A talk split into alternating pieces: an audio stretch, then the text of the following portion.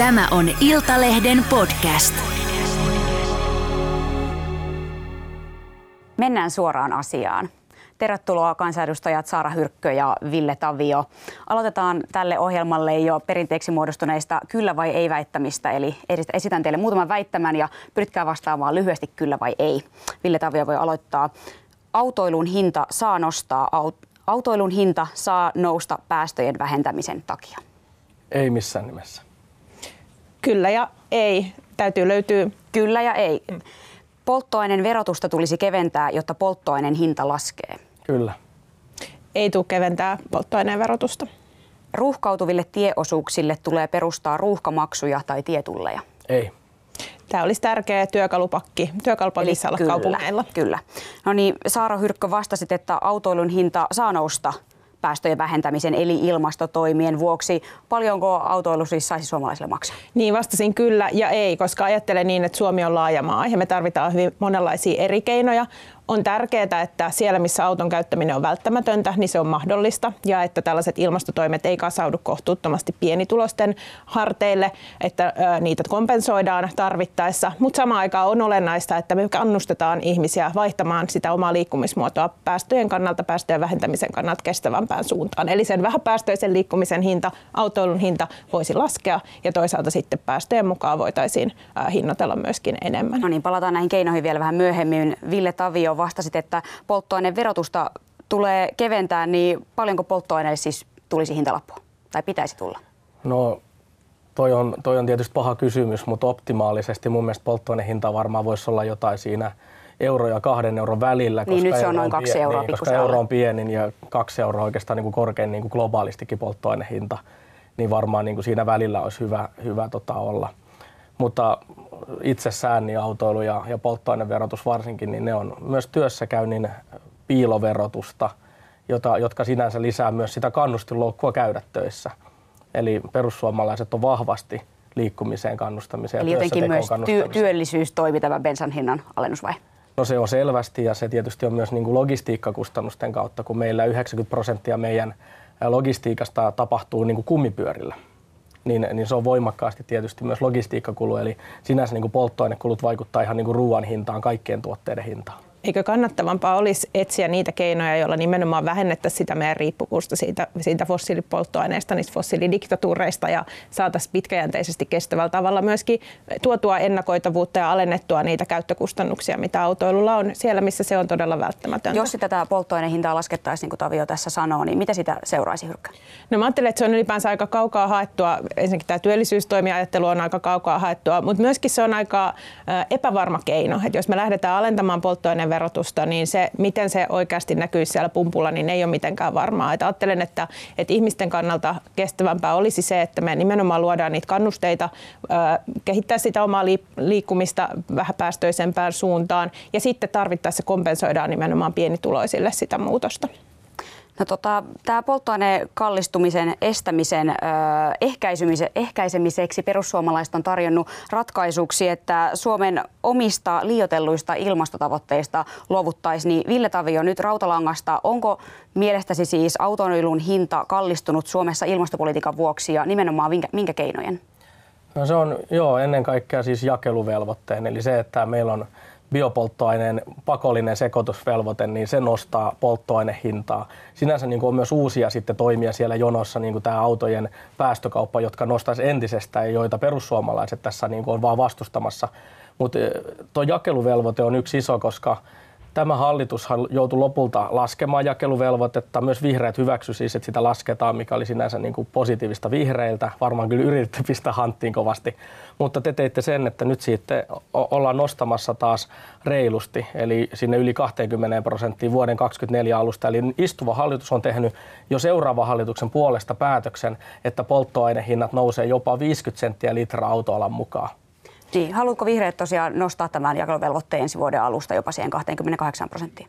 Niin, nythän tämä jakeluvelvoitteen hölläys tehtiin nimenomaan tämän Ukrainan sodan takia, koska me ollaan hyvin poikkeuksellisessa tilanteessa ja mä ajattelen, että se oli hyvä tapa tukea ihmisiä tässä, tässä hetkessä ja toisaalta myös ottaa vähän aikaa sille, että me saadaan niitä korvaavia vaihtoehtoisia polttoaineita myöskin tuotua, tuotua markkinoille. Nyt on ehdottomasti selvää, että, että se hölläyksen aiheuttama tavallaan menetetty päästövähennys täytyy tavalla tai toisella Eli kuroa haluatteko nostaa ensi Ja totta kai ajatuksena on se, että nimenomaan jakeluvelvoitteen kautta se olisi järkevää tehdä. Se olisi ennakoitavaa myöskin niille yrityksille, joita tämä asia koskee. Esimerkiksi vaikka Nesteen menestystarina on osaltaan pohjannut siihen, että me on luotu sitä markkinaa täällä ja se myös luo sitä tarjontaa, tarjontaa sitten niille vaihtoehtoisille keinoille.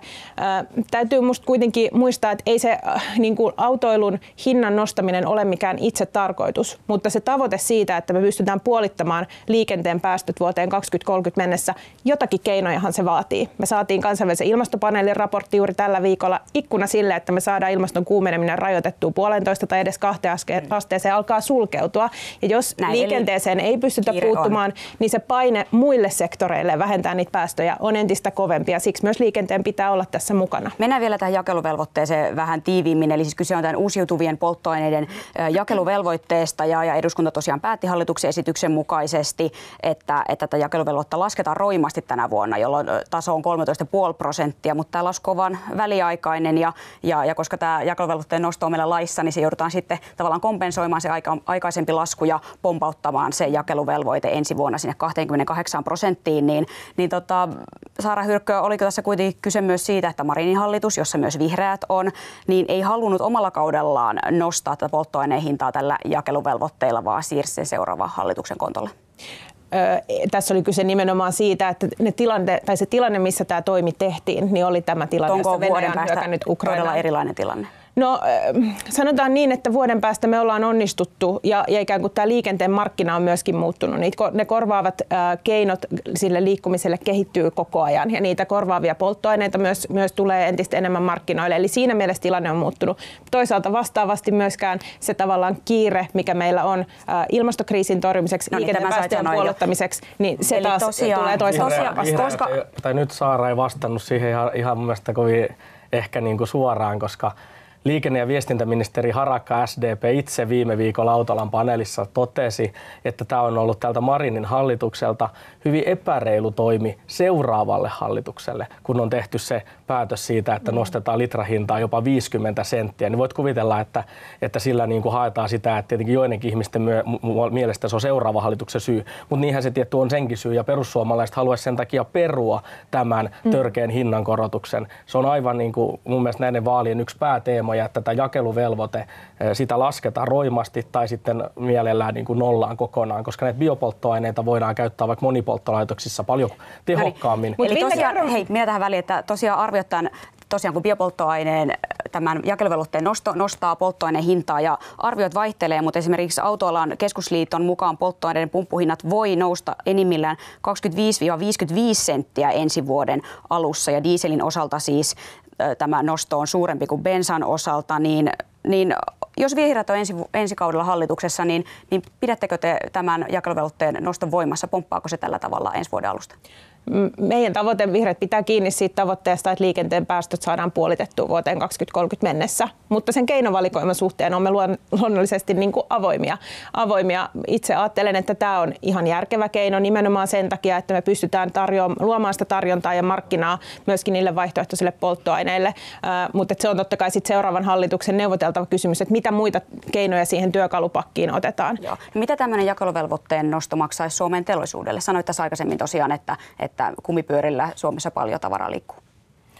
No oliko se niin, että yksi sentti litrahinnassa, niin oliko se jo kahdeksan miljoonaa? Saattaa olla paljon enemmänkin. Mä oon tämän skallilta tämän luvun kyllä saanut, mutta en nyt muista tarkkaan mikä se oli. Mutta siis yhden sentin, siis yhden sentin nousu litrahinnassa on kyllä logistiikkakuluihin jo niin kuin, se on niin kuin 10 miljoonan luokan korotus niin kuin, tai meno erä logistiikkakuluihin, eli kaikkeen niin kuin meidän kulutukseen ja sitten valuu tietysti kuluttajille.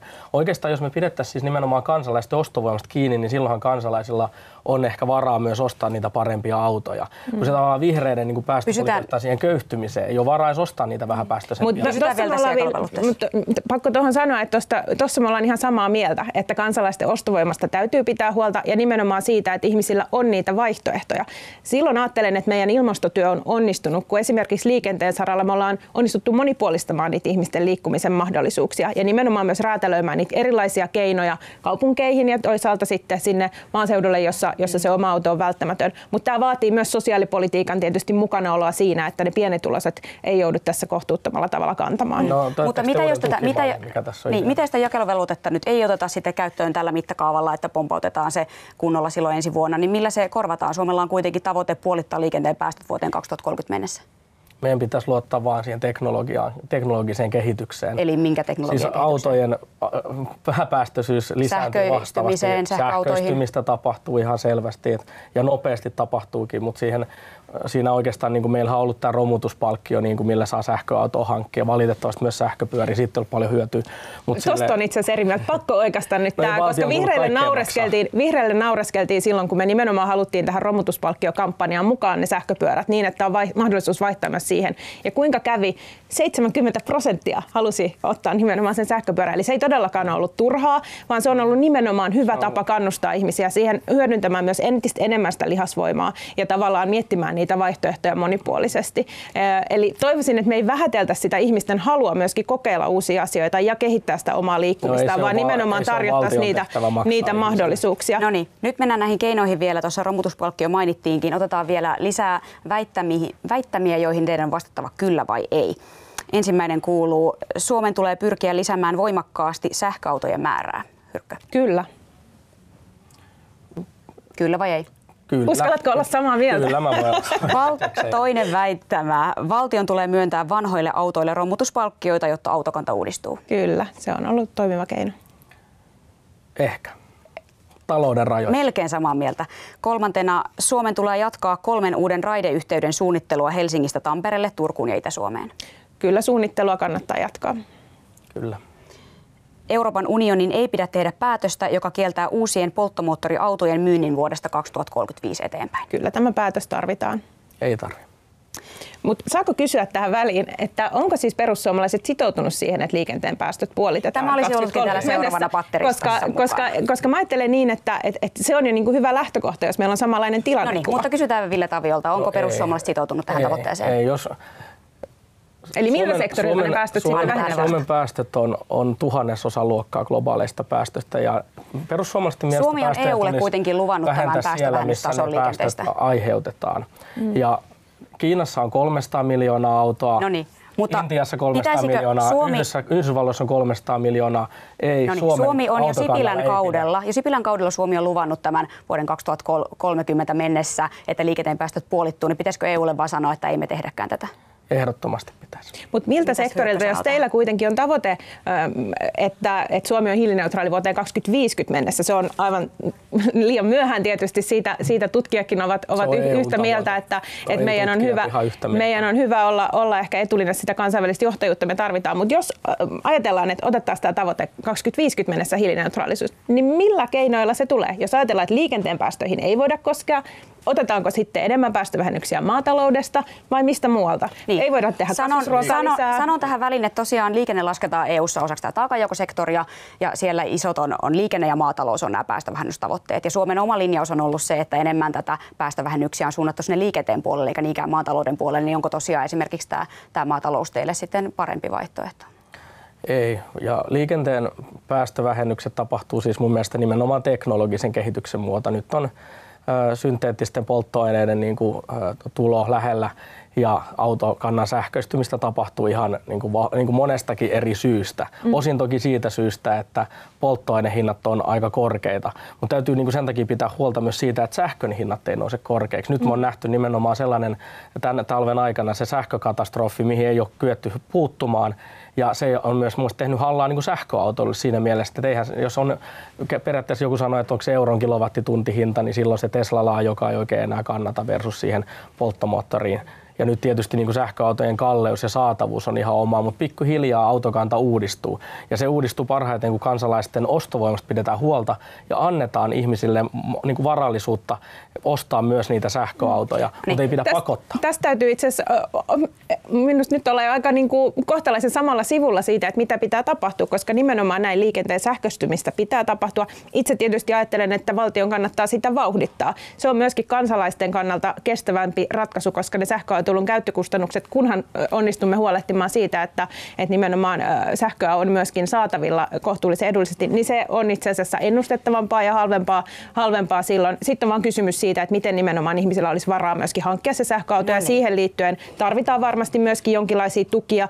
Vihreiden aloitteesta valmisteltu energia, tukia siis, energiaomavaraisuuslainat, jotka mahdollistaisivat sitä. Joudun, keske- joudun keskeyttämään. Mennään viimeiseen kysymykseen ja toivon lyhyet vastaukset. Tavio voi aloittaa. Eli jos puolueenne on tulevassa hallituksessa vaalien jälkeen, niin mikä on ensimmäinen liikenteeseen liittyvä toimi, jota haluaisitte alkaa edistää?